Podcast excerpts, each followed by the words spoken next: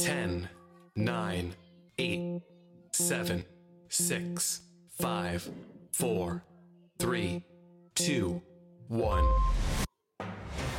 Live from Spain, this is The Drive Home with Harry Waters.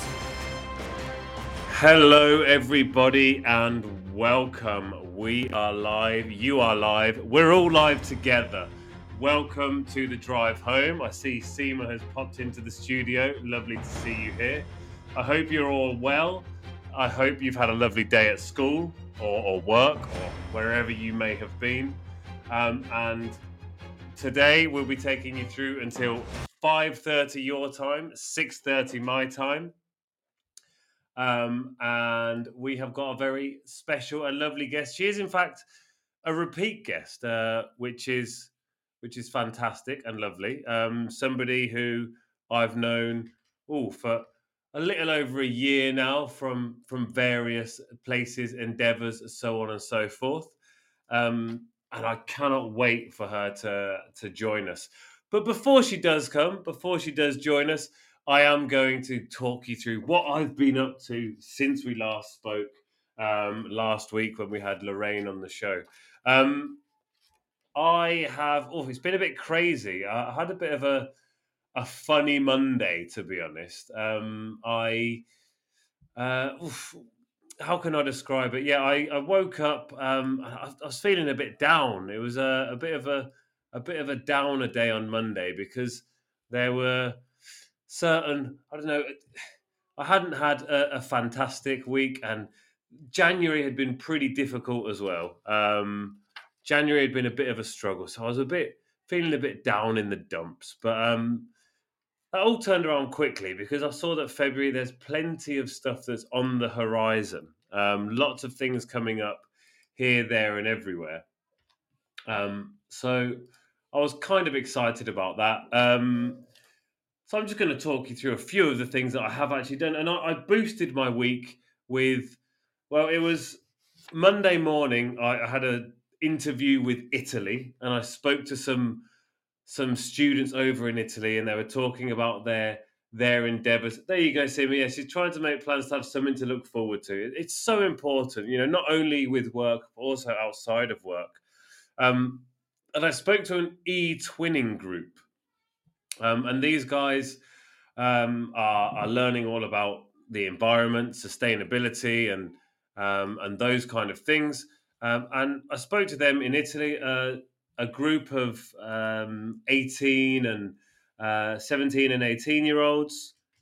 Uh, I spoke to them, and the thing it, it made me absolutely. I, I was delighted. It was it was such an uplifting session that you know we spoke for about 40 minutes about what they're doing, and, and they asked me a whole bunch of questions about you know what they can do to to improve things in their lives, how they can influence other people to make a difference. And it just, I don't know, it, it really, really brightened my day. It really kind of twisted things around and, and just sort of gave me that massive boost for a for a Monday morning. And then on Tuesday, I had my my Pearson and BBC live lessons where we talked all about deforestation.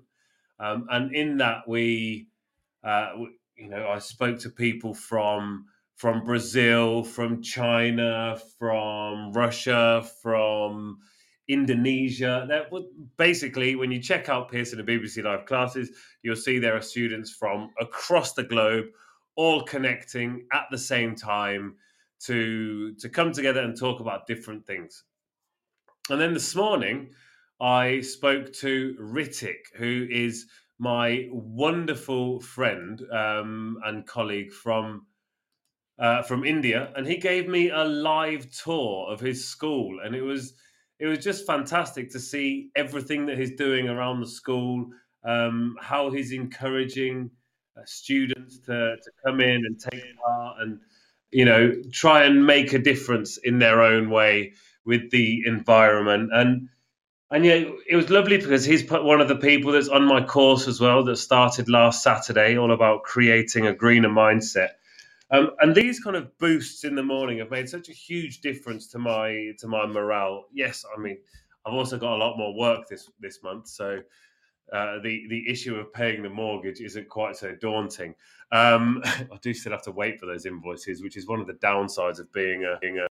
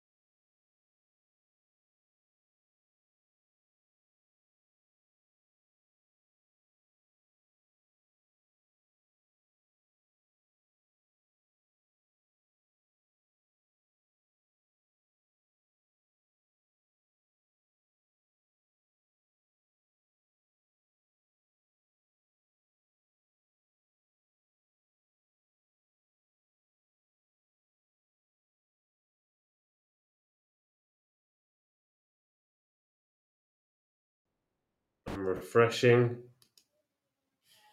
Uh, okay, am I back? Can you hear me again? I was unheard for a moment there. I was just mentioning Ritik and his picture of of Greta and how it had inspired him and his students uh, to take from Fridays for Future. They had turned it into Saturdays for Solution, and they have their own Saturday club now, where they come together with ideas um, about how they can make a difference to the planet. Um, and one of those ideas uh, is a, a, pen hospital, which is absolutely amazing, um, I thought. So um, that was one of the great ideas. Now, I have um, invited um, my guest. I had to refresh the page, which actually kicked her out from being the host for just a moment. So I've invited her back in. I'm hoping she's going to see the invite and, and join us now. Um, it says she has. Perhaps if she gives us a call in, it might it might join because it does. She doesn't. There, she is here. So, Erin, you're here. You're back. Now, I spoke to Erin in August for the first. Well, no, I spoke to her just before that, but she's back now. Welcome back, Erin. Please, I'm not going to introduce you. I'm going to let you introduce yourself, if that's okay. Unless you'd like me to introduce you, I, I gladly will if you so desire. But I think you do a better job of it than me. If I can get a word in edgeways. Hi, Harry Waters. Hello, love. How are you? I'm very well, thank you. Um, before we get through into the pleasantries, let our listeners know a bit more about how awesome you are. Oh, so many things to say. Um, I have been a teacher for well over 15 years. Um, I have a podcast called Everything EFL. If you haven't already subscribed, why not? Have a listen. I have an Instagram account and also a Facebook account called Get Away from That Coursebook for Teachers, where I offer lots of little tips via you know video, and I have polls and try and create discussions and stuff, so we can all learn from each other as well. We are the best people to learn from. I mean, we're teachers after all, so we're pretty good at teaching. Yes, and I just I don't think just because I'm like it's my group that all the you know all the sage information comes from me. Um, you know, I, I encourage uh, teachers to, you know, contribute their own thoughts and ideas as well. Definitely.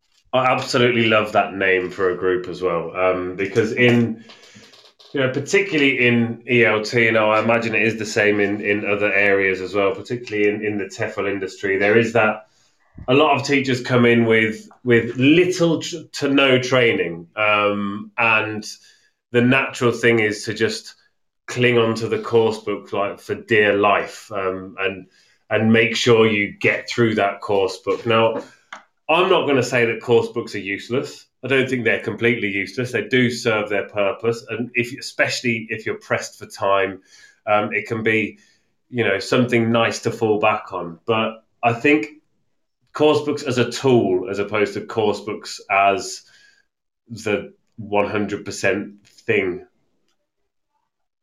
what do you think? No, I completely agree. They are a bit of a crutch for new teachers and experienced teachers. Um, they're good for box ticking. You know, I think if you are um, some like an ACELS um, uh, affiliated school, you have to have some kind of syllabus. Fine. I don't agree that you should stick to it. Um, I don't agree that you should have mastered the present perfect inside a week, along with a bunch of vocabulary banks, listenings, readings, and everything else. Um, you know, they're they're good. I mean, the one I'm using at the moment's actually all right. There's some good vocab, but you've got to flesh it out. Oh, what are you Yeah. using? What are you using?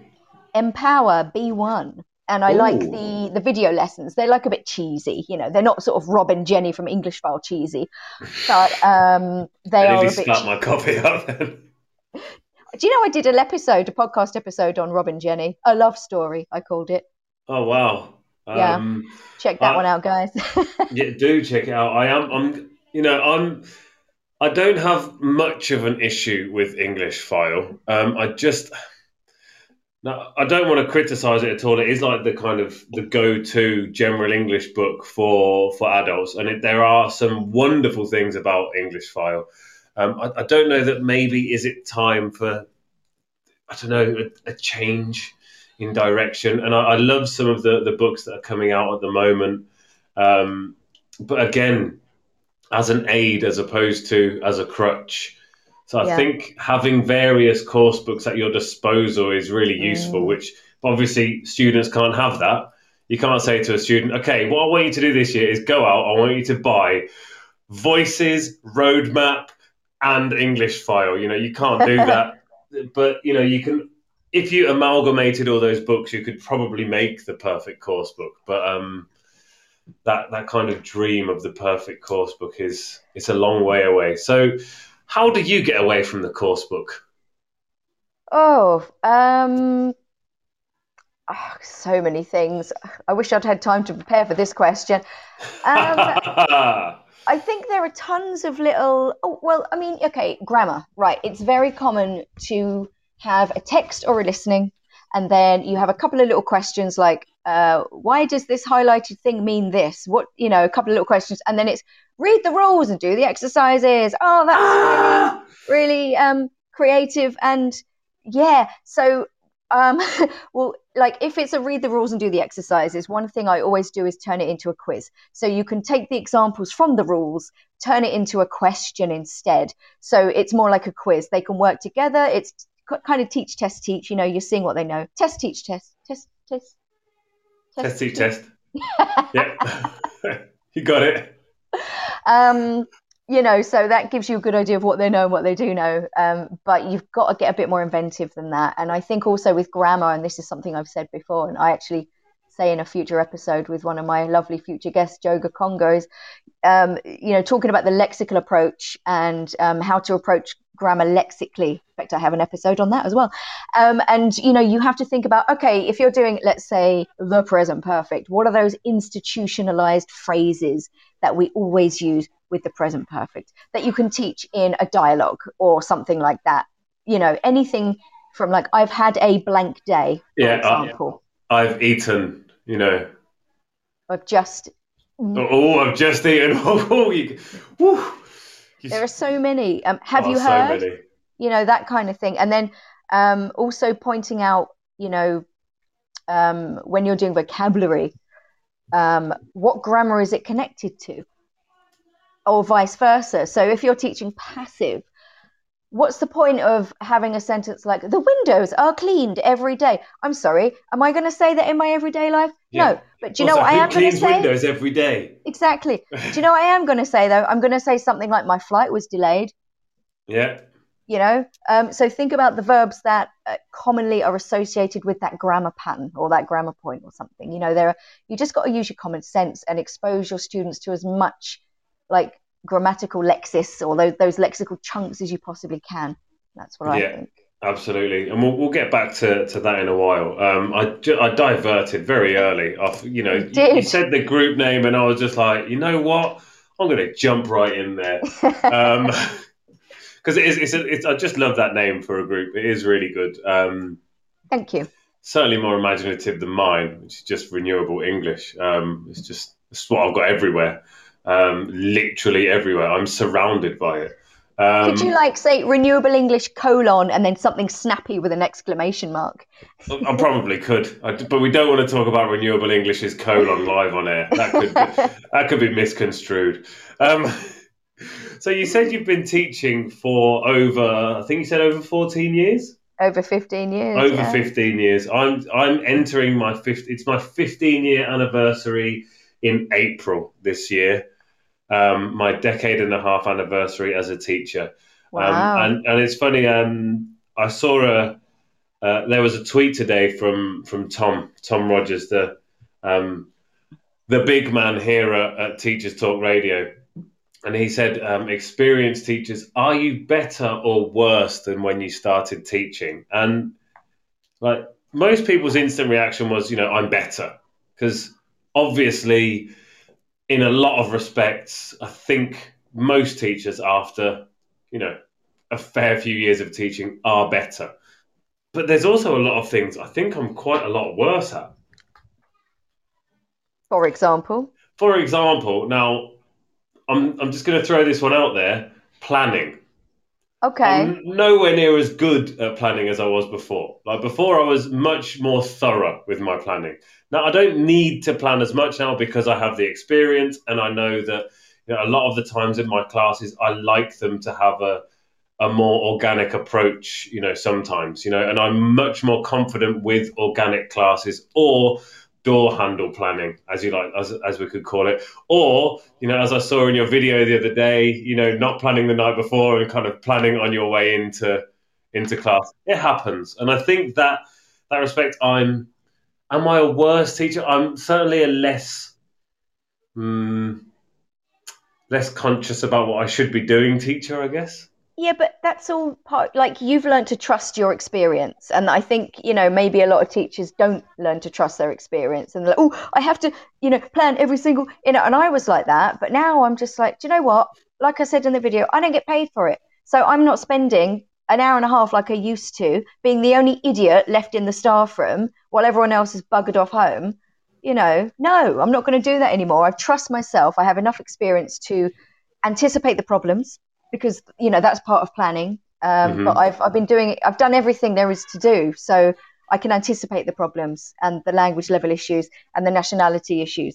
Um, I don't have to write down things like concept checking questions. What am I going to ask? Because I know what I'm going to ask.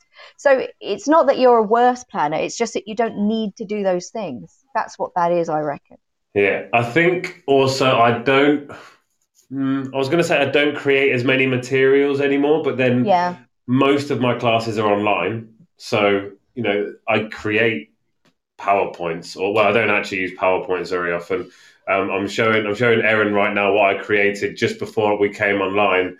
When I, you know, we're on Zoom at the moment as well. We're having a chat there, and you know, I create things on like to stream and put up on the screen. And I'm showing her now that I, I opened our Zoom and I ran away from the screen. I did leave up there for her, just looking for my headphones um, in case she came on when I wasn't there, and she was just like, "Where is he?" Um, so- do that. Oh, it, it's OBS Magic. Um, so OBS is like a streaming thing that I use. Um, Oh. so what I've tried to do is like get away from PowerPoints and stuff like that as much as Mm. possible because number one, they take forever to make, and number two, if you are teaching online, they they just dominate the screen, and you know Mm. you become this little box in the top corner. Um, but for my face-to-face classes today, for they're brilliant. They're like they're in the village volunteer classes with just some some kids from the village. They're nothing official. We've got a few kids in the village. I also have some online and hybrid classes that I basically do to make sure I'm still teaching. Um, but we're doing we're doing food stuff with them at the moment. So they're making a banana cake right now. Nice. So you know, there are those kind of things that that we can do. That you know, with experience from teaching, you know that you can go down that that route. Mm. I guess.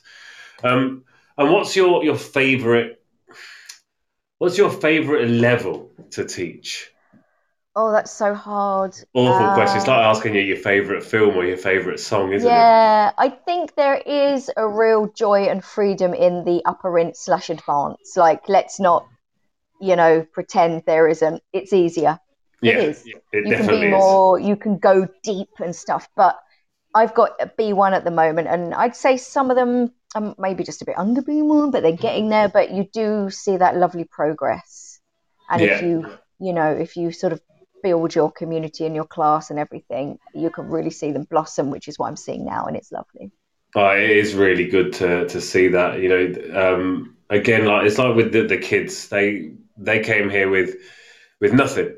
You know, this is their, their first year um, with us, and they they came in with nothing. And you know, now after Christmas, we so you know we're seeing the development, and and the other girls who we've had for three years with us, they're they're just fantastic, and you know you can see their their level really developing. Um, but yeah, with with adults, I do like you know a good elementary class.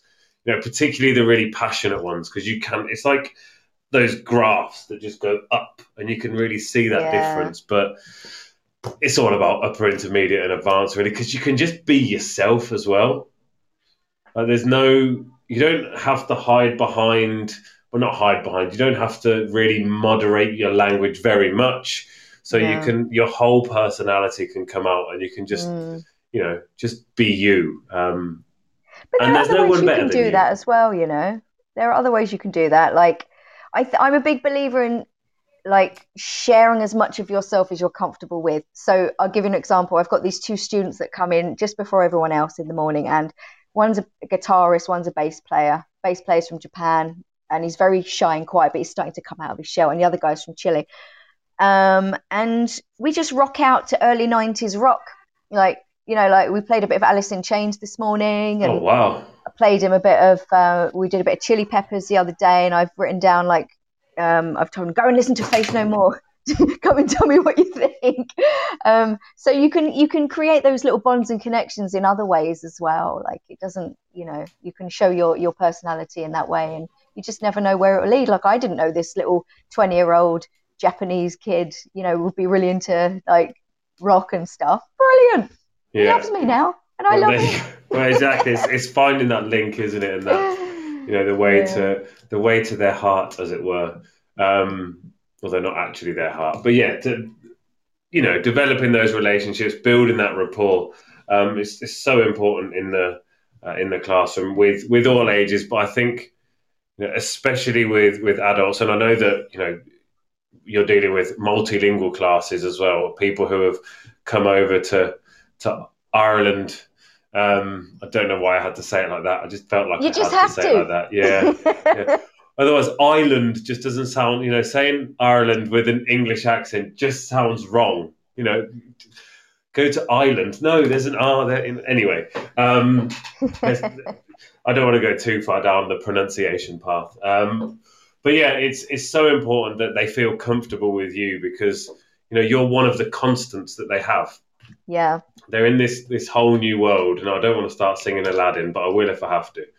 Oh, uh, I'll join you. and and and that that's it. You're you know you're one of the things. You're one of the people that they have all the time. So having you to to be there, not just as you know, she teaches me English, but you know she helps me with all these other things as well, and you know she helps mm. with my confidence, and and we listen to all sorts keyword confidence and that's something that i'm huge on.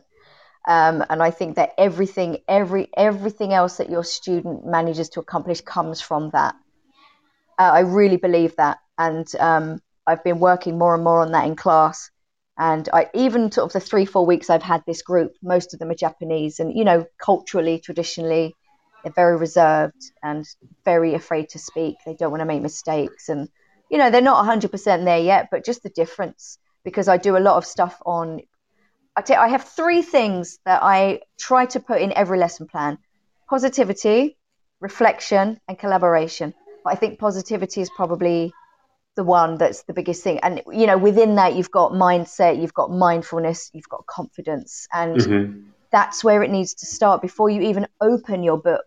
Like if you open your course book on the first day, what are you doing? No it, way. Stick it in your desk. Get to know your students for Christ's sake.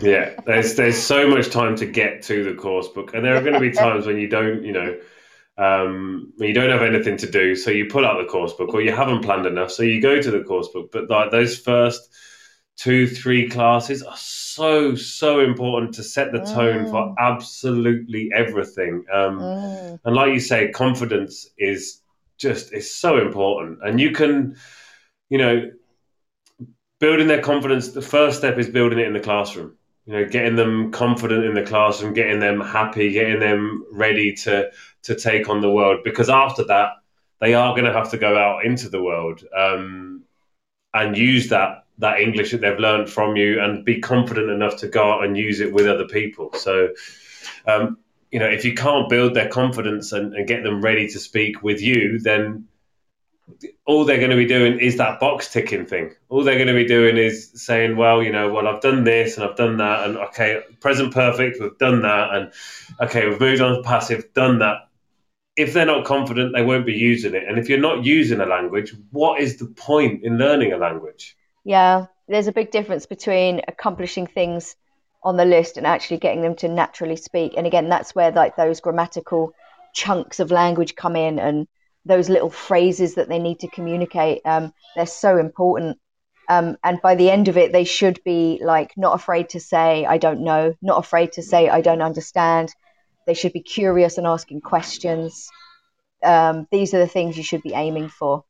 Yeah, I think even um, like as a teacher, as teachers, we can model that as well. Um, and this is something I've spoken about in the past that modeling the fact of saying I don't understand or I don't know. If it comes from you as well, like if they, a student asks you a question and saying I don't know the answer to that, and showing that you also have that kind of not insecurity, but the security in yourself that you mm. don't know everything, you don't have all the answers, can really help your students. You know, and the great Absolutely. thing about technology nowadays is you can discover it together.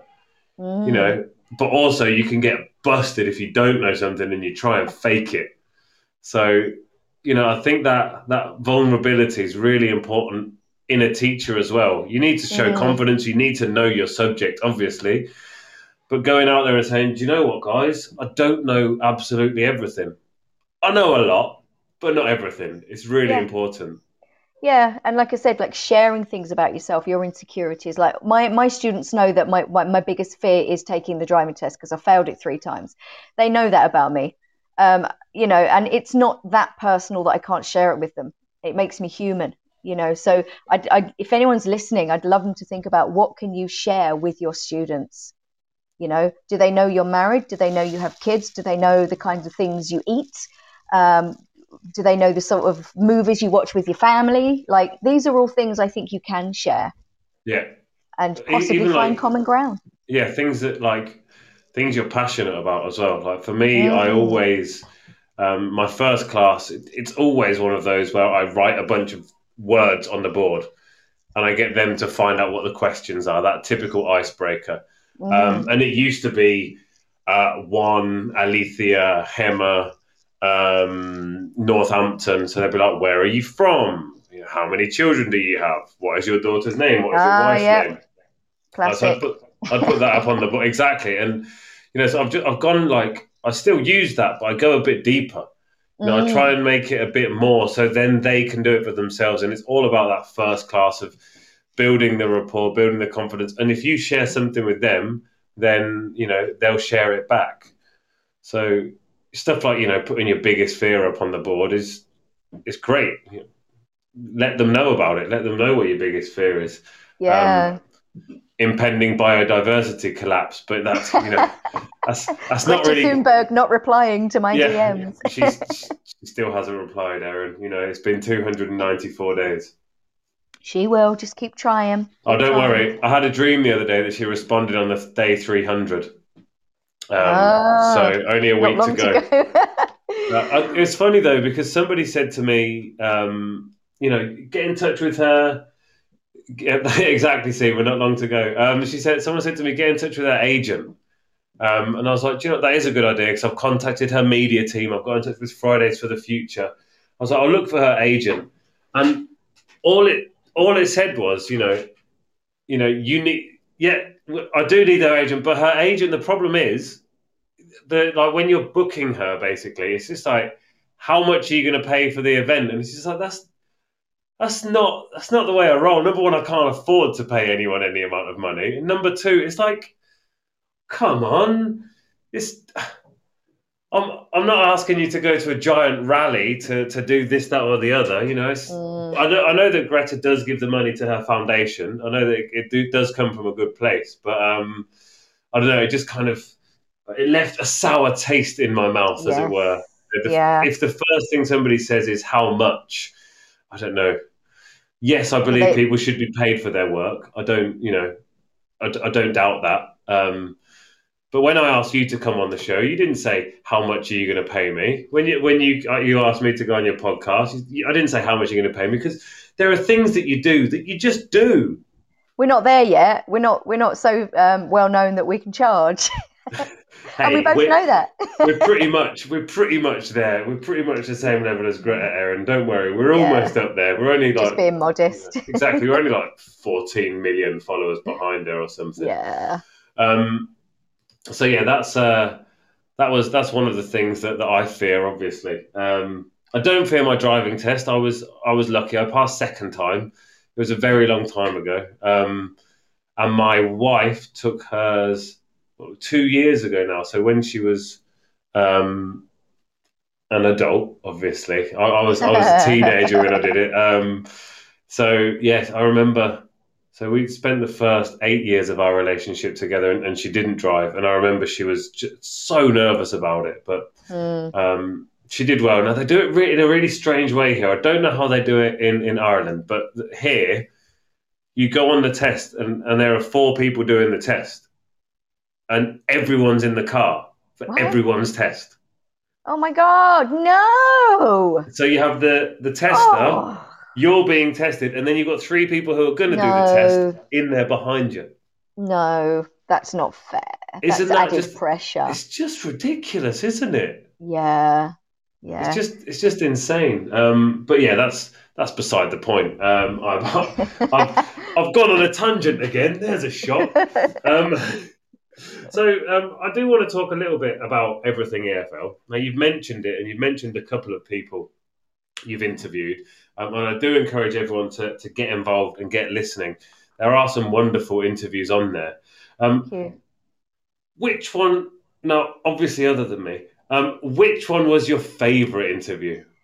Oh, that's really hard. I think the upcoming one with Jo Gakonga is very good. Um, if you don't know who she is, guys, she is a bit of an ELT giant. She's got her own her website called ELT Training. She's got loads of really good videos on there. Really, really good free videos. You should check it out. She's just very nice and very sweet and very knowledgeable. And we talked about grammar um, and how to sort of make it a little bit easier and more interesting to teach. Uh, and that was great. Um, what else? I've done a couple of episodes with my mate Sinead, who she's just my mate and she's a teacher, but she's lovely. So um, she's living in Sicily at the moment. So we've we've done a couple of interviews together. Um, who The else? cl- Italian class I spoke to were from Sicily on, on Monday. Um, anyway, sorry. Oh, I spoke to an Italian yeah. class on Monday from Sicily. I, it Oh, just okay. jumped into my head. Okay. Um, yeah, so maybe that one coming up. Um, but I do like, do you know, I really enjoy putting together my solo episodes as well. Um, one of my favorite ones, I did. I went on. I went and visited my family last year, so I thought, I while I was doing that, I'd make a couple of non EFLE um, podcasts. So I did Rob and Jenny, a love story, which is about Rob and Jenny from English File, and then I did Why I Love RuPaul because I'm just 'Cause you do. I'm obsessed with RuPaul, and he, I like he's really like you might laugh, but watching RuPaul's Drag Race solidly for a year has really improved my mindset. Like the messages that he has are just amazing. It's all about just keep going, trying, and you know a lot of the queens are facing a lot of um, adversity and stuff. And it's just like so amazing to see this group of people like supporting each other lifting each other up. And RuPaul just has these little nuggets of wisdom that he drops and he's just amazing. And fabulous as well when when he turns into a she you know just fabulous. Yeah, yeah, absolutely. I, I have I have a few I have a few um, connections who are, are big fans. I've uh, I've not got round to it yet. Um, I'm sure I will. I'm sure I will. Uh, I just have the issue that Netflix keeps popping up other shows, and it's like you know, Mhm. my wife and I every night, you know, we'll sit there. We'll usually watch an episode of something. Mm. Um, I'm trying to get to, to bed earlier and stuff um, because sleep's so awesome. Uh, but like, we'll end a series and be like, excellent! Like, we've got no more series left to watch now. But Netflix, being as it is, just obviously something pops up, and it's just like, don't want to do God's that. sake, I want to yeah. get Oh, away from this stuff. I have to tell you, have you watched The Tinder Swindler? I haven't. Oh my God.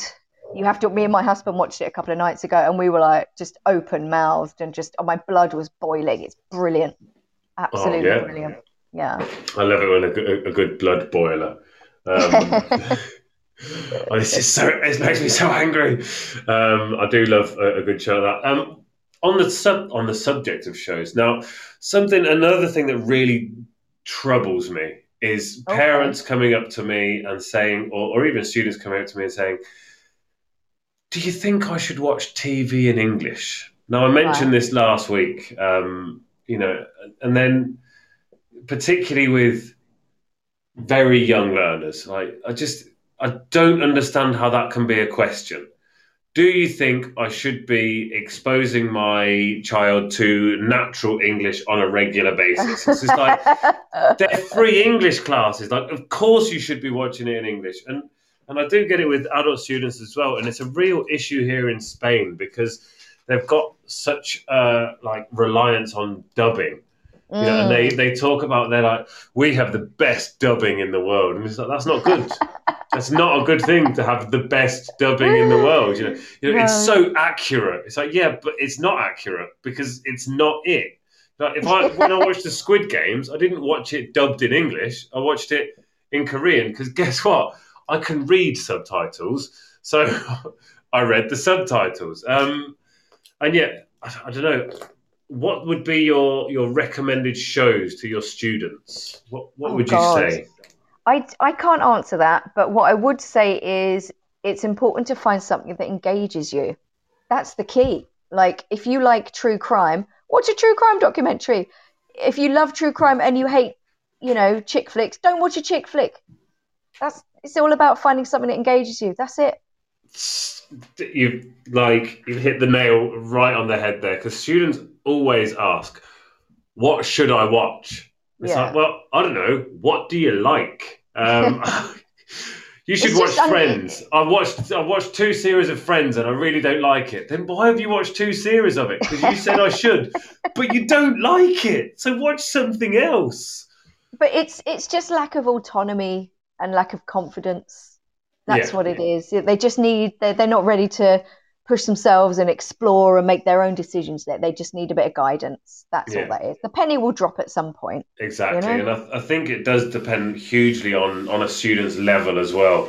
Yeah. um, because you know when you've got your upper intermediates, your advanced students, then I recommend films straight away, and I recommend uh, long episode binge worthy series. You know, I recommend I don't know The Sopranos or Breaking Bad, stuff like that.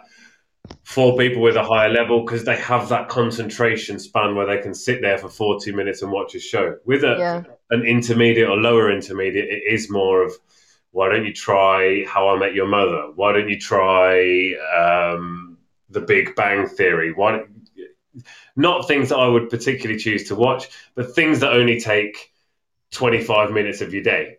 Yeah. Um, and if it's only going to take 25 minutes of your day, then, you know, it's not really that big of an issue. Um, and it's easy to kind of recuperate back to your own language afterwards and then click in again. Yeah, I always watch um, It's Always Sunny in Philadelphia, and I think, oh, this could be a great episode. But then about seven minutes in, something highly inappropriate happens, and I'm like, nope, can't use this.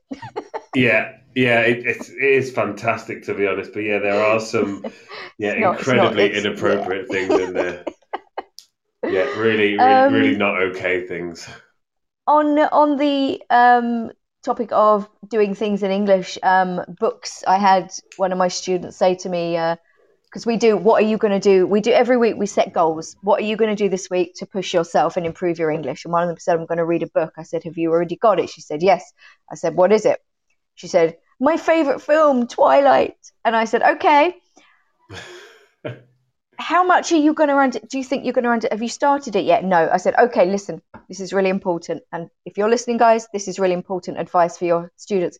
If they choose to read something, they have to ask themselves the question after the first chapter can they understand 80% or more? If they can't, they've got to put that book down and they've got to choose another one because that it's not going to be reading for pleasure. It's not going to be engaging. There's going to be no learning happening there. So that's a really important rule. A yeah, really, really important. It's going to be rule. a real struggle. One of the, the things I always tell my students is get yourself a library card because mm. there is that whole like thing of oh you need to read in english and i believe you do need to read in english and people's automatic reaction to that is i need to read a book yeah and then people's automatic reaction to i need to read a book is i'm going to go and buy a book so then they'll go out and they'll buy a book and it will be a book that maybe they don't understand yet maybe they don't really get it and then it will just sit on their bedside table and they won't read it and then they'll be like oh i don't like reading in english and then that that whole aspect yeah. is gone and they yeah. won't then go and try reading a blog or they won't go and try looking for some interesting articles that they might find engaging. So I always say get a library card, go and take out five, six books of all sorts of an eclectic mix of books and do like you say, read the first chapter, have a read.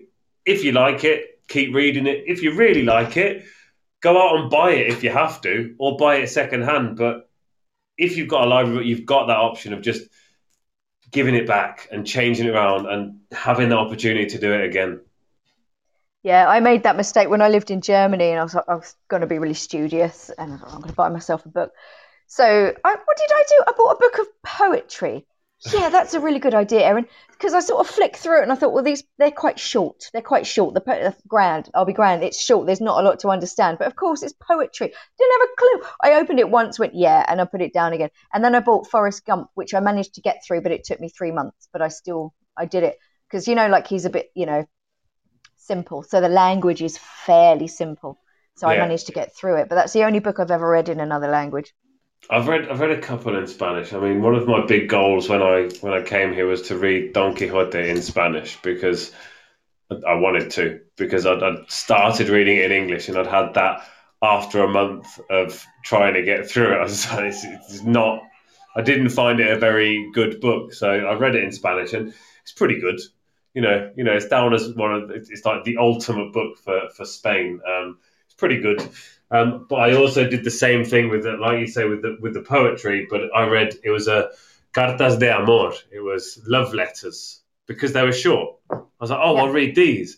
But they were really they were love letters, but they were originally in English that had been translated into Spanish. I was like, oh, well, I don't want to read something. That's like watching a film and having it dubbed. Like I don't want to do that. like I want it in its original language. I, I know it does work with some literature and stuff like that, but yeah, I've, I've read a few, but um, tough going. Under, understanding poetry in another language is incredibly difficult. Mm. Um, I'm okay with English poetry, um, but Spanish poetry, like I can read it and see that you know, oh, that's nice, that's beautiful, but I don't know, I get a bit. It's it's just so difficult to to appreciate in another language. Um, I find it yeah. very difficult.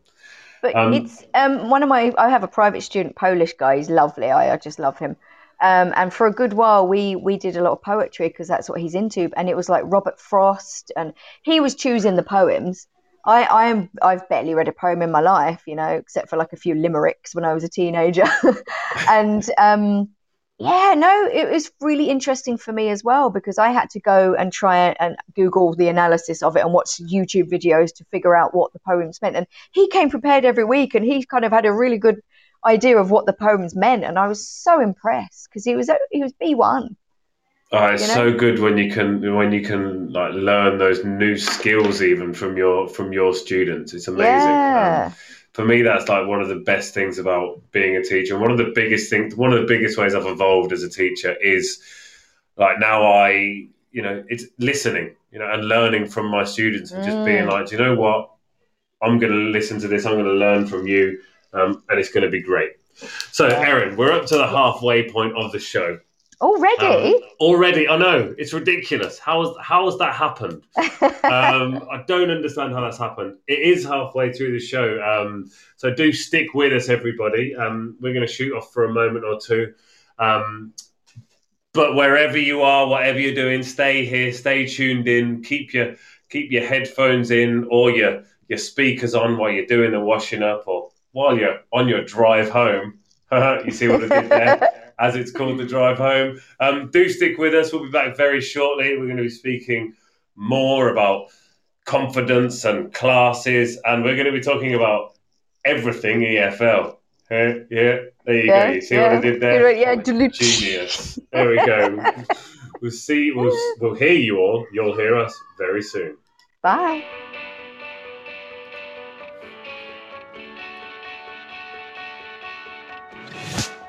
This episode of Teachers Talk Radio has been made possible with support from Witherslack Group, the UK's leading provider of SEN education and care.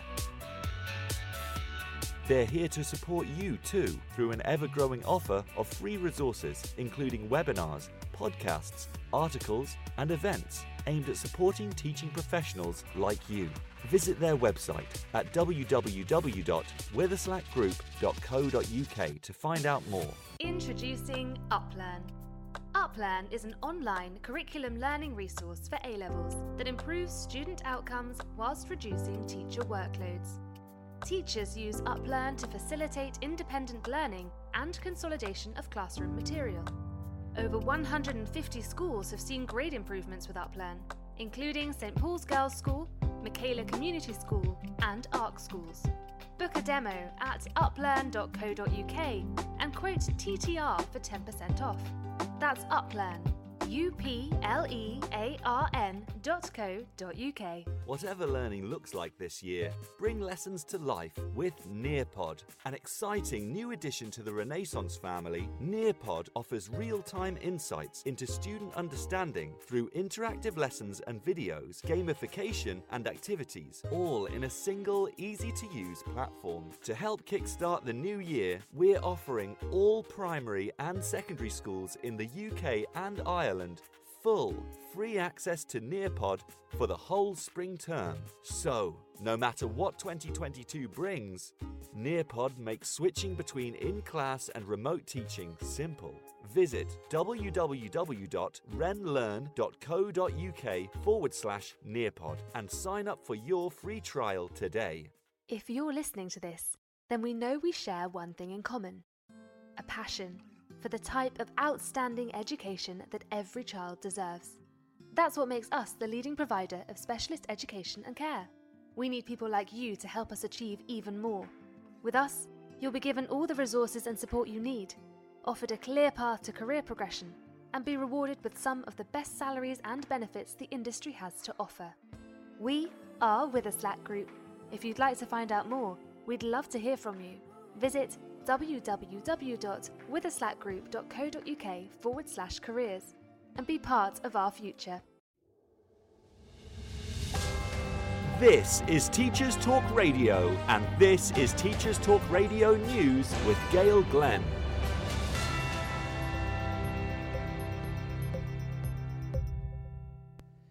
In Scotland, the Scottish Liberal Democrats have lodged 25 questions to the Scottish Government about plans to tackle ventilation in schools.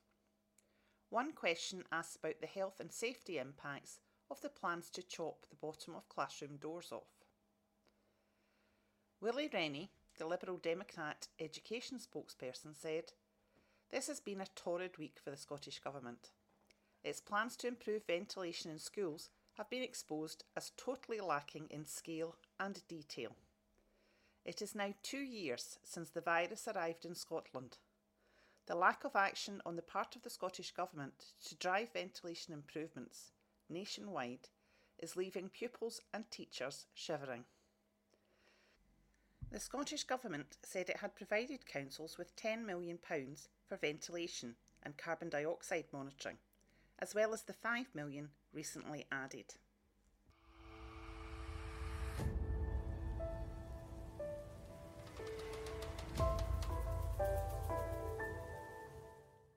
In England, teachers have warned that the release of advance information on exam subjects for GCSEs and A levels to mitigate the impact of the pandemic comes too late and may not be enough.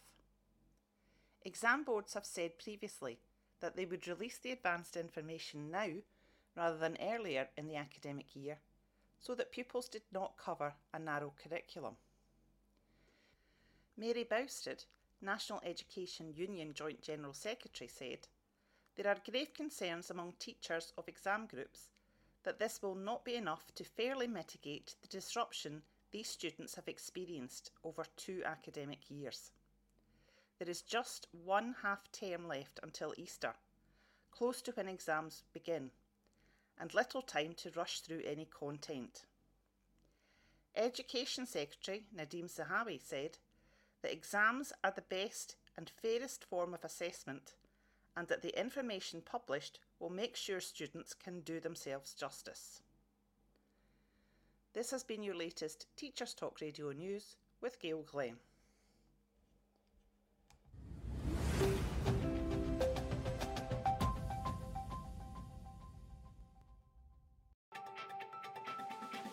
This is 2 Minute Tech with Steve Woods, your tech briefing on Teachers Talk Radio.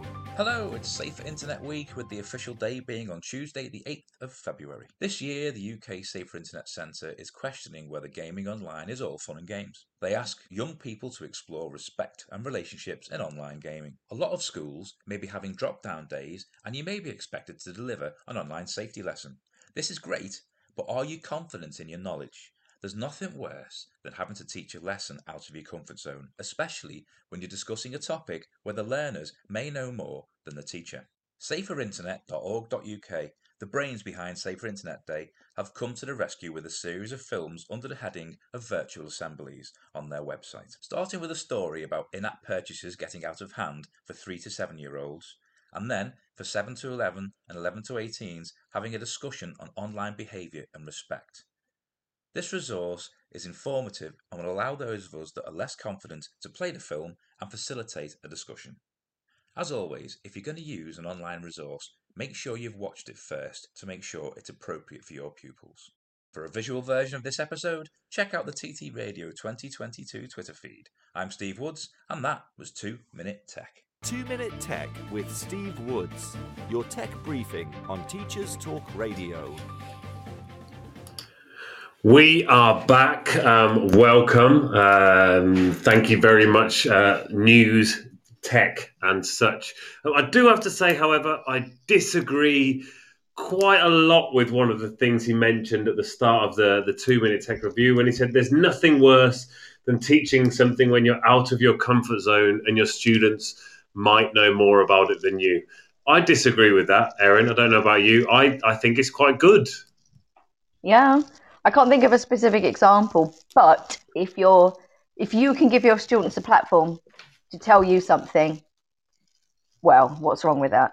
It, it's everything's right with it. Um, it's Mm. the it's literally the the perfect thing. Like in terms of confidence, in terms of um, you know agency, in terms of empowerment. If you can give that to your students, if you can give that empowerment to them, where they can come in and teach you something, then you're winning. Yep. You know. and Sorry, I was going to say, you know, that that's, that that is literally for me the the key. If you can find Yeah. something that they can teach you, they can have that confidence to come into the classroom and like help you with the lesson. You, you you've won your students. Yeah, absolutely. And um, even if you're you are feeling uncomfortable or you've stepped outside your comfort zone to try something, good. That's how you develop and push yourself. Like as a teacher, you have to take risks and try new things, and some of those things will bomb. Of course, they will. So what? Like think about if you reflect and think, okay, why did it bomb? Was it the class? Did it just not work with them? Um, wa- was it my instructions? Were they god awful? Because let's face it, we've all done that. You know, Oh yeah, just um, you know so just reflect and think okay how can i tweak it and do it better next time you know just because it bombed doesn't mean it's a terrible idea it might but it might just be that something didn't quite go right that you can tweak and change for next time like always try new stuff always always always yeah, and yeah. The instructions thing I have, you know, that's that's one of my. I'm not going to say one of my weakest points as a teacher, but you know, there's after a while you kind of just sometimes you assume that they'll just get it. yes yes You, you assume they'll get it, and you just think, hang on a minute, maybe I didn't describe that properly. That might be one of the things that's come with me that's maybe got a bit worse as I've gone Yeah, yeah, through yeah. teaching. I kind of assume that because I've done it so many times in the past, for example, I think, oh, well, this class will get it, and maybe I don't structure it properly or I don't give a proper model. Maybe. maybe. It happened Um, today in my class. I gave some instructions, and a couple of students were like, "What are we doing?" I'll tell you just what. Assume. Yeah, I'll tell you what, watching a group of six and seven year olds try and make pasta necklaces is one of the most hilarious things I've done in my life. Um, we did it today, um, right before coming on. And some of them got it straight away. You know, we were outside in the garden, spread out in the garden. We had our, our macaroni and our bit of string. That, that was it. Uh, that's literally all you need. Um, but you know, you can't tie the knot in one end big enough. So, you know, we were just like, do you know what? We're going to give them a challenge. See if they can just put them on the ground and just slide, slide piece of pasta on by one by one, and then we'll tie it around their neck for them. Yeah, I've no idea how many of them like got three of them on, then just lifted it up, and they all fell out, and then they put it down. They're like, oh, now I'm going to do it again, and they tried again, and then there's one boy who was trying he, he couldn't get the pasta far enough down because he was holding the string with both of his fingers and like he couldn't seem to get the pasta past his fingers. And it's like juan you have to not have your fingers in the way if you want to get the pasta on there. You need to let it so yeah it was um it, it was really good because it also gave a chance for some of the less um, less outgoing students to shine. You know, when you do a a, um, a, a manual a craft, I was going to say a manual activity because in Spanish it's called manualidades. When you do a craft in class, you know, different students shine. Yeah. It isn't just the bright kids. It isn't just the ones who are good with languages. It isn't just the ones who are confident in class. And suddenly there were these two kids in the class who are very quiet, very shy, and they were there with their things like, "Look, I've finished mine. I, there are twenty-seven pieces of pasta," and like we tied them up. You know, it, it was something. But maybe for for the students who weren't quite up to that level uh, of dexterity, maybe my instructions were a bit. They, were rubbish. They were rubbish. well, you know, we're taught to check the with the instruction checking questions, but we never do. We never- rare, yeah, we very rarely do. Yeah, it's like yeah, and it's don't say, "Do you understand?" Do you No. understand? Don't say that. Whatever you do, don't No. say it. Um, so I was like, Juan, what are we going to do now? Pass the string, Mister Harry. Pass the string. It's not Mister Harry. It's just Harry is fine. Um, when you call me Mr. Harry, it makes me feel like I'm on a plantation or something back in, you know, many years ago. Don't call me that. It feels very weird. Yeah, I get Um, called teacher teacher a lot. Teacher, yeah. T-shirt that. is one. Yeah, I like teacher. T-shirt is one that happens here.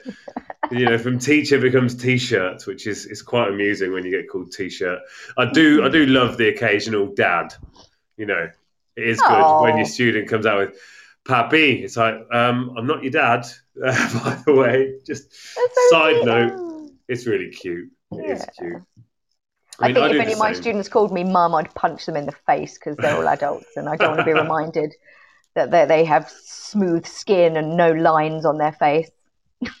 that's that's something I'm quite happy about. You know, I've, I've got two Facebook accounts. I've got a professional one and a and a, a personal one. But my professional one has kind of become my personal one, and my personal one is just you know from 15 years ago, basically. Um, and I, I went on to my personal one yesterday for the first time in three or four months, and it had popped up with a with a memory Mm, 14 years ago, and I said, like, I don't want to see that. no. I don't want No. to see. I had hair. I, d- I couldn't grow a beard yet, which was obviously, you know, the worst thing in the world. Um, but yeah, so that's not. I don't need to see that. I'm- I am much happier now than I was then, but I certainly don't look as good. No. Uh, but you know, it is what it is. Um, so let's continue. yes, um, what were we talking about? we we were talking about confidence. We were talking about Uh, what to do in the class. We were talking about. Um, you, you mentioned grammar chunks. Mm, nice segue.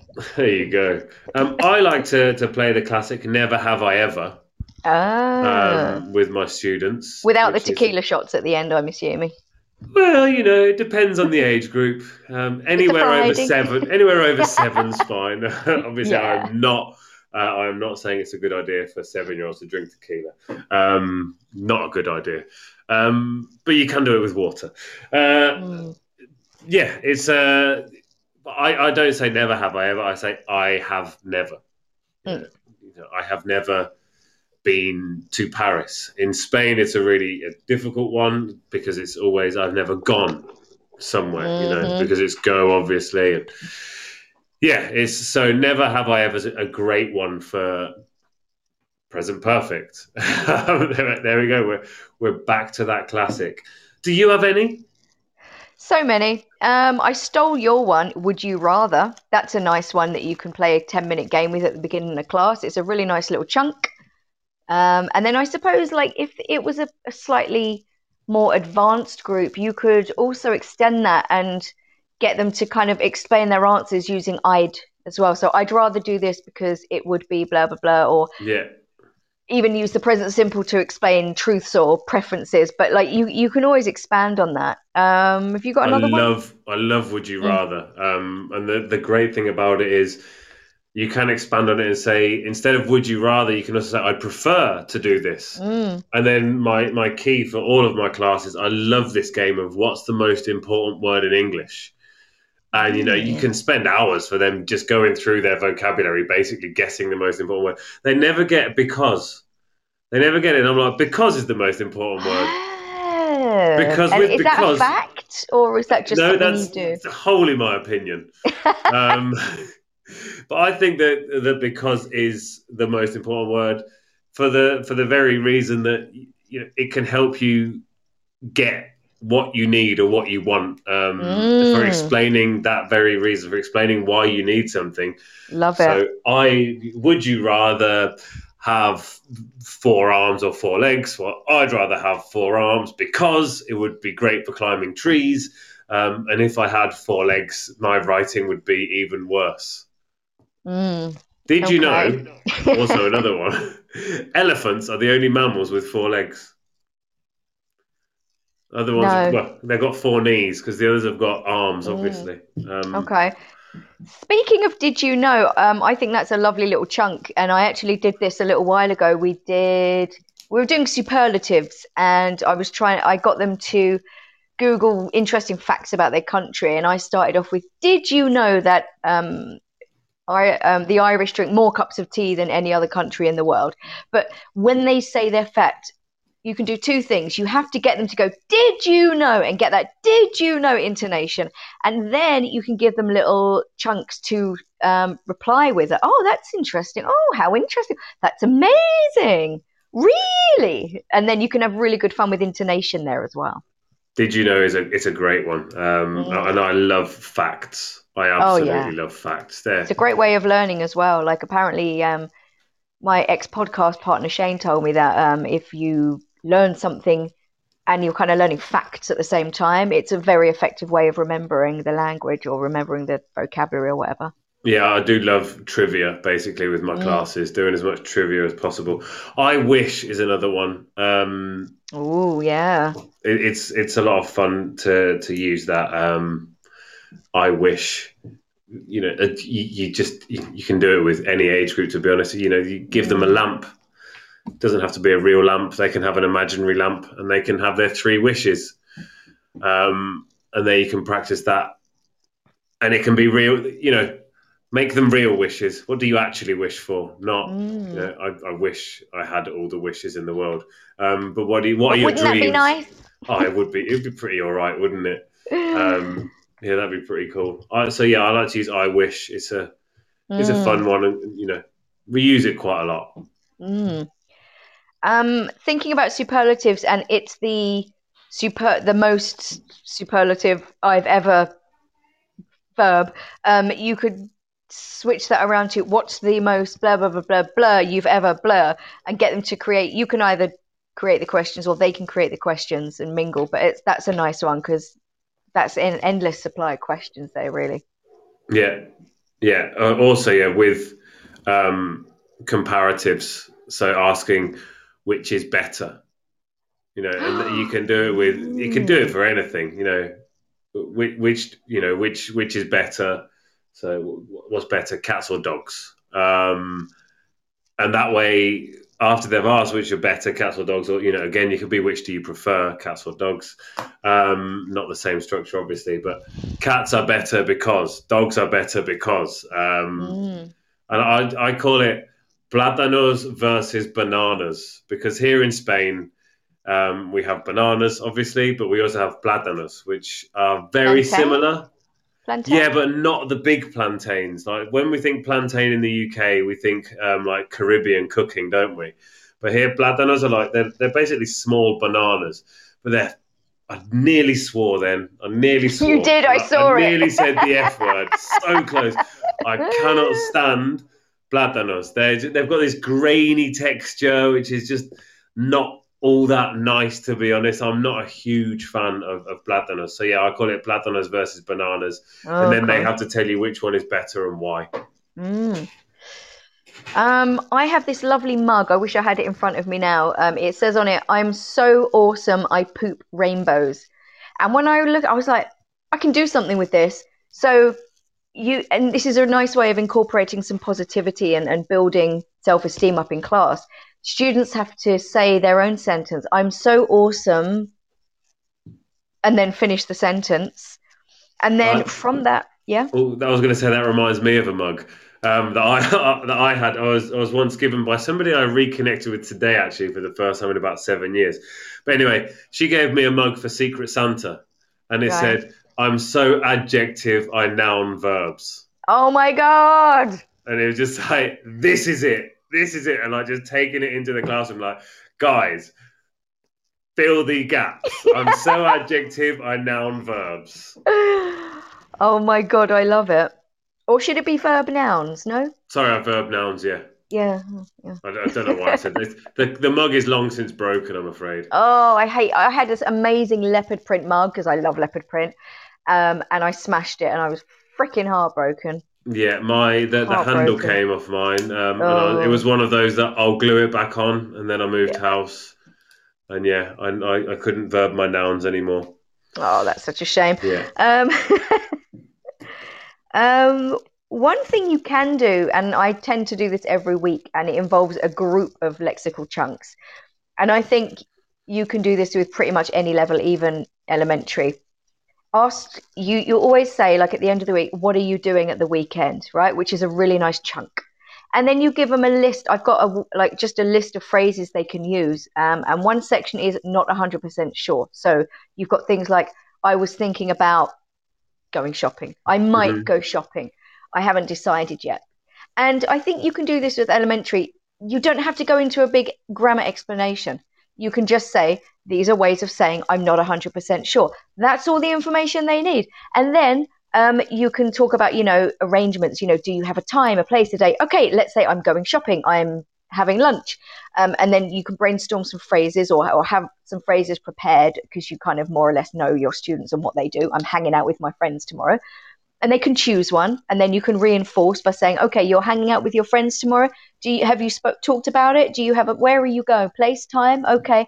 And then every week, um, you ask the same thing: "What are you doing at the weekend?" And they practice that language, and it sounds so nice when you have a student who doesn't have amazing English, but they go, I was thinking about going shopping, and it just sounds so good. And then you can heap praise upon them because praise is also extremely important. Oh my God, you sound so amazing. You know, so having the, again those lexical chunks for specific things is so important. And um, talking about plans is a really natural context, and it's language they're going to use all the time in just their normal, everyday spoken English. And again, for me, that's key conversational English. That's what they should be working towards. I do that with I've got to. You know, I, Yeah. I've, I do like line of excuses is one of my favorite ways to leave the classroom. Um, and the stu- what the students have to do is they're in a line. Let's say there's seven, eight students. Um, you know, you've got five minutes left at the end of class, and you've got to give the reasons why you have to leave before anybody else. Um, so I've got to be at the front of the line because I've got to do this because I've got to do that because, and it's working on the pronunciation of it as well. Um, instead of Ah. I, I, I have to do this. You know, I've got to be at the front because you know. At first, it starts out with I've got to be at the front because I have to go home. you know. But after a while, and they practice it, and they get to know some of the other ones. I had um, one student who I've got to be I've got to be at the front of the line because I've got explosive diarrhea, and I was like, "Yes, mate, that absolutely wins, one hundred percent." Um, Not just diarrhea, but no, explosive. no, explosive diarrhea, yeah, and and he'd researched it at home, so he No could come way! in with that, yeah. that is So- brilliant. I was just like, yes. Um, one, you know, one of them. I've got to go. I think my house is on fire. It's like, Oh. you think it is, do you? Interesting. So good. I love Yeah. that. I might. I'm going to steal that one. It's good. It's great for like, you know, Mm. I think I left the iron on, um, or I think I left the oven on. So thing, things like that. Um, it's just a bit of fun. Uh, and it's a great way to end the class as well. And it's a lovely routine for them to have to to get out, to escape the class. And it just, so there are some brilliant laughs. They have to earn their way out of the class. Exactly. exactly. brilliant. I love it. Um, and yeah, other things that I do like. Um, there's one game I like to play called "Why Is There a Monkey in Your Bag," which it, it- there's no specific lexical chunk there, but it's all about question formation.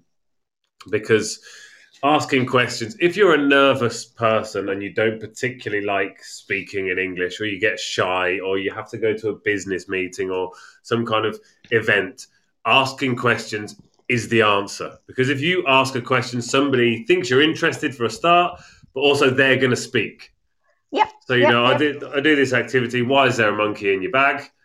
Um, where they ask a student, and the student has to respond, and then the next student asks another question about the monkey. You know, what's the monkey's name? Where's the monkey from? How long have you had the monkey? Um, what's the monkey's favorite food? Can the monkey juggle? And you go through all that, and it's a great way of you know preparing them with like a bank of questions, basically. Mm. Yeah, I was encouraging my students to ask questions this week because they're all with host families, and a lot of their like weekly goals is I want to speak more to my host mother. Okay, so how how are you going to do that? Um, why don't you prepare some questions to ask them? Oh, and it's like you, it's, you know, you didn't think of that. Okay, but now you know. Yeah, you ask questions. Questions are kind of Prepare important. some questions. Yeah. Yeah, I've had a fair number of uh, business students and you know high end students who who get nervous in these big situations. Not as much now with the fact we're not allowed to go to conferences or do anything where there are other people around. Um, but yeah, I had quite a few of those, and it was just you know I told them the key is to ask questions and Mm. That way you're finding out more you don't have to speak as much and people like people who ask questions obviously not a barrage of questions you know you do have to have some patter you do have to have some response mm-hmm. but it shows you're interested in somebody Yeah, absolutely, absolutely. What else do I have here? Have you seen my blank? How many? how many times have you misplaced things? Oh my gosh i just my mind went straight to the gutter erin i apologize I know, I know. Um, you, I assume you're talking about my wallet, Yes. um, because I have no idea where it is ever. Mostly because I don't have to use it because it's always empty. Yeah, do you know I was talking about this um, today with my class because actually we came uh, the phrase came up like it's gone, like it's all gone or it's gone, as in it's disappeared. hmm So I said, um, let me tell you about a conversation I have with my husband every day. He says, My keys are gone. Where are my keys? Have you seen my keys? I don't know. Have you put them away?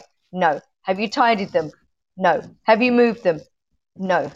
And that's, yeah. So again, Yeah. sharing that, you know, sharing a part of yourself with your class. Yeah, mine's mine's my wallet. My wife's now. Oh my god, this is going to make her sound like a real old lady. My wife's is her, her slippers. Um, we have There's a lot to marble floors here. Oh, I love slippers. I absolutely love slippers. They look very similar to my wife's, actually. Um, I, I love slippers. I wear slippers every day. Um, we have marble great. floors here, so it Yeah, gets they get really cold. Like in the Yeah. summer, it's great, but um, my my daughter, it's everything. Um, you know, she's eight, so it's understandable. Um, oh, daddy, I can't find my blank, or have you seen my blank? Yeah. Um, but the next thing is always, I gave it to you. And it's like, Alethea, you didn't give it to me. You've lost it. It's fine. The other day we went to we went out to a bar with some friends who were visiting, and my, my daughter was there drawing a picture and colouring some things in, and she she needed to go to the bathroom. She said, "Oh, Daddy, have you seen my mask?" I was like, "No, Ali, I haven't seen your mask." Oh, I gave it to you. Did you?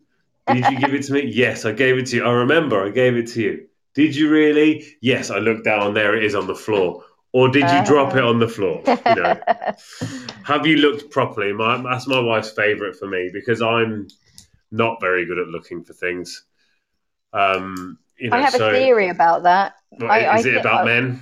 It's called man vision. So it goes like that. You you only see what's directly in front of you. It's I like don't even see what's on. directly in front of me. That's the worst thing. I don't even see yeah. that. If it's not two inches from your face, you can't see it. It's just one of those little things. That... For me, it's whatever my wife asks me to find is the thing I can't see. she does it on purpose. It's like, it, um, so when we're having pasta or whatever, she'll say, "Can you get the the the cheese?" Obviously, it's- not real cheese; it's vegan cheese. Um, she'll say, "Can you get the cheese?" And I'll go to the fridge, and it's nowhere. I can't find it. I'll search the whole fridge. I'll empty things out. It's not in the fridge. Of course, it's in the fridge. It just it was you know too close to my face. Um, And there's no So, yeah, smell to it. No smell to vegan cheese. It's true. It's true. Um, Yeah. It does taste good though. There's, there's the, the one that Yeah. we've got is quite good. Um, I can understand know, why people wouldn't want to eat it, but No, I I went vegan for just under a year, and I was miserable, and it was the cheese that broke me in the end. well, the thing I is, you can still can't. be basically vegan but still Yeah. eat cheese. Kind of. I mean, yeah, I drink the oat milk, and I try not to. I I try and go vegan as much as I can, but I just can't. Cheese is everything, and I think in Ireland as well. It's because it's a small country. I think that the the dairy industry is a bit less industrialized. Hmm Um, so I, I don't think the animals are in quite as dire situations as, as other countries.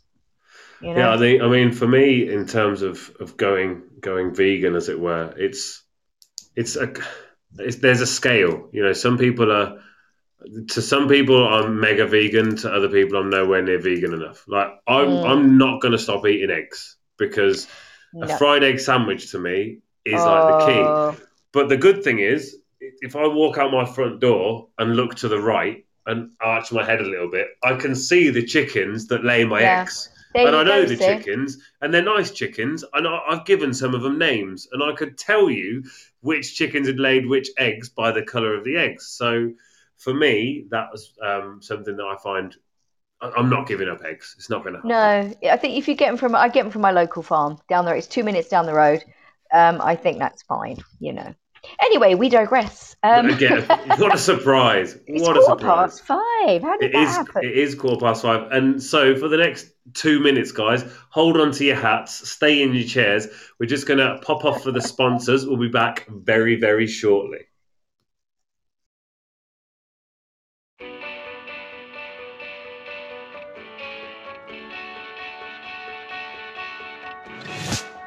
This episode of Teachers Talk Radio has been made possible with support from Witherslack Group, the UK's leading provider of SEN education and care. They're here to support you too through an ever growing offer of free resources, including webinars, podcasts, articles, and events aimed at supporting teaching professionals like you. Visit their website at www.witherslackgroup.co.uk to find out more. Introducing Uplearn. Uplearn is an online curriculum learning resource for A levels that improves student outcomes whilst reducing teacher workloads. Teachers use Uplearn to facilitate independent learning and consolidation of classroom material. Over 150 schools have seen grade improvements with Uplearn, including St Paul's Girls' School, Michaela Community School, and Ark schools. Book a demo at uplearn.co.uk and quote TTR for 10% off. That's Uplearn, uplearn dot co dot uk. Whatever learning looks like this year, bring lessons to life with Nearpod. An exciting new addition to the Renaissance family, Nearpod offers real time insights into student understanding through interactive lessons and videos, gamification, and activities, all in a single, easy to use platform. To help kickstart the new year, we're offering all primary and secondary schools in the UK and Ireland full free access to Nearpod for the whole spring term. So, no matter what 2022 brings, Nearpod makes switching between in class and remote teaching simple. Visit www.renlearn.co.uk forward slash Nearpod and sign up for your free trial today. If you're listening to this, then we know we share one thing in common a passion for the type of outstanding education that every child deserves. That's what makes us the leading provider of specialist education and care. We need people like you to help us achieve even more. With us, you'll be given all the resources and support you need, offered a clear path to career progression, and be rewarded with some of the best salaries and benefits the industry has to offer. We are Witherslack Group. If you'd like to find out more, we'd love to hear from you. Visit www.witherslackgroup.co.uk forward slash careers and be part of our future. We are back um, for the final straight, the last 10 minutes. Um, and I'm going to ask you some quick fire questions, Erin, if that's all right. Okay, go for it. They're, I only want one word answers, okay? Okay. And I don't want too much umming and ahhing, just the first thing that comes to your head. All right. Um, so, what's your favourite colour? Purple. Nice. F- favourite food? That's really difficult, but I'll just say chocolate. Okay, I was. I thought you might say cheese. Don't know why. Um, uh, where was your last holiday? Going home doesn't count. Hamburg, Very nice. my second Um, home. where did you grow up? Sutton in Surrey, Where do you live now? Just outside of Dublin in Ireland. Um, what's your favourite word in another language? Schmetterling. It's German for butterfly. Oh, very nice. It's mariposa here um, that's in. Spain. Uh, can you name a four-letter word that starts with B? Bint, Very nice. as in that silly old bint. Yeah. Mine was bums. Uh, of course it was. I, I pluralised this straight away. because Bums, there you go. I think I might have been I might have been ruined because there was another question here that was what's your favourite body part, and then the next one was what's a four letter word with B. So, um, who's your best friend? My best friend is Lydia, who I've known my entire life. And she's mad, and I love her for it. Excellent. Mad is good. Um, okay, so now I'm going to ask you something, some other things that are maybe not quite as quick. They could be a bit Okay. slower. Um, what has been your favourite age so far? Oh, it's a tough one. I mean, for like just pure fun and, and indulgence, it has to be my 20s. But I would say now, you know, I'm I'm not able to sort of drink and party and dance, but I know myself so much better, and I I'm I just I'm at the point where I feel like I can actually do things. Like when in my 20s, my self esteem, like a lot of women, wasn't great. You know, I, I sought the approval um, of men in, you know, and stuff like that where I shouldn't have. And I didn't realize my own abilities and intelligence. And now I'm at the age where I actually do. And I feel like I can actually do something more, which is why I'm planning on um, going into business for myself this year. And I, I've written a course for teachers. Uh, it's nowhere near ready. It's on paper, but I'm nowhere near ready to launch. Um, but it's it's all about building students' confidence, creating that community in class, getting your students motivated, giving them autonomy. It's all kind of stuff that your your your teaching course and the course book can't teach you. Hmm And You know? so, how are you gonna? How long is the course going to be? And and do you have any ideas on that? Is it going to be a face to face course? Well, face to face online course. Tell Um, me more. I want to know more about yeah, this course. probably online because you can reach more people. My uh, my goal would be to get schools involved and institutions involved so that they can pay or subsidize a group of their teachers to do it. That would be ideal. Um, but I mean, you know, there's a lot of language schools in Dublin. I can always offer my my my, um, my services in person as well.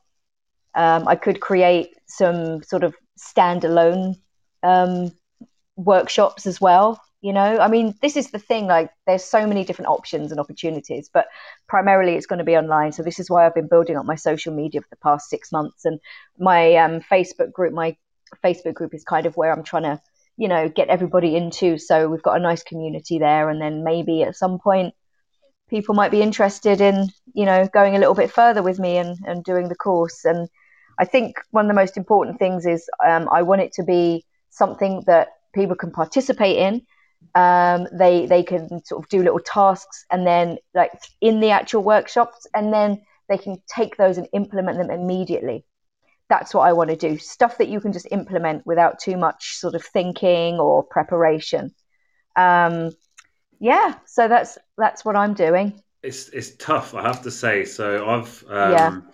like you said, I, I had a course on paper and ready for probably three or four months, just not with enough like flesh on it. Perhaps it started actually last Saturday. Um, I launched it last Saturday with my first cohort of of participants, and there are there are six that are signed up for it, and it's well um, it's two hour they're two hour sessions on a Saturday mm. where we go through whatever we're going through. Um, it's called creating a greener mindset. So um, the first one was all about objections um, to teaching about the climate emergency in an ELT classrooms, in ELT, and solutions um, to get around those objections. Um, and it is like you say, it's a workshop. It's not me telling people what to do. It's collaborative learning um, exactly. and getting together with it. And it was it's probably the scariest thing I've ever done um, launching that. And while there are, mm. you know, mm. there's only six people there, but it's like, you know, I've I've I've had projects, of, you know, six month projects that I've launched that I've worked on with with publishers. I've um, I've spoken at big conferences, small conferences, online conferences. You know, I've done webinars. I've done all sorts of different things, yeah. but launching my this own course you. was terrifying. Yeah. Do you know what though? I'm looking forward to the challenge. Oh, it's it's. Don't get me wrong. It's also the most rewarding thing by quite yeah. a long way because it's it, like the the second and third week really complement the book that I'm writing at the moment. So they, you know, it's it's something I'm incredibly passionate about, and it is really really fun. Yeah, um, that's great. And, and meeting these new people is amazing. So yeah, just I think it was that whole when do I launch it? When do I launch it? When and I was yeah. waiting and waiting and waiting, and then I decided at the end of last year, I was like, that's it. Start of January, I'm getting it ready. I'm going to tell people about it, and then in February, I'll launch it. Um, mm. And yeah, it's been it, it's really good. It's, it, the first week was really good anyway. I, have said that. Now next week, this week's going to be rubbish. Um, but it does have that things you can implement in your class straight away, but also like between work activities that teachers and, and participants can do to think about um, yeah. between between classes. So yeah, it's it's scary, but it's so worthwhile. It's so worthwhile. I can't wait. I know that you wait. know that already. So um, you know, yeah. otherwise. And also, I have to tell you this. This is interesting. I'm actually off to French Guiana in a couple of weeks. That's uh, awesome. I've been invited by someone who I met a while back to teach in her school. She's just going to ask all the teachers, regardless of what they teach, if they want to do like a week's English course. So I'm going to be doing that. I cannot wait. That's amazing. I know. That's absolutely incredible. Um, yeah. Enjoy that. I will. I will. I'll be nice I've and got to buy me mosquito repellent. I've had my yellow fever vaccination. Um, so I'm just praying I get me, you know, get me PCR test. Should be okay. I've had the COVID, but you never know. There's so many germs flying around, you know. Yeah, just don't go near anyone. Yeah, which is quite difficult when you're in a class of uh, ten students. Yeah, well, just tell them, tell them not to come. tell them they're banned. Yeah. Right then, Erin, it, our time together is up. That flew by, didn't it? It did. You know, time fly, time flies like the wind fruit flies like bananas. Um, it's been amazing. It's been lovely and it's been wonderful. It's been Thank great. you so Thank much. Thank you so much. Um, Thank and you. I will speak to you very soon. Yes, absolutely. We should do this again sometime. We will. Take it easy. Ta da. Bye.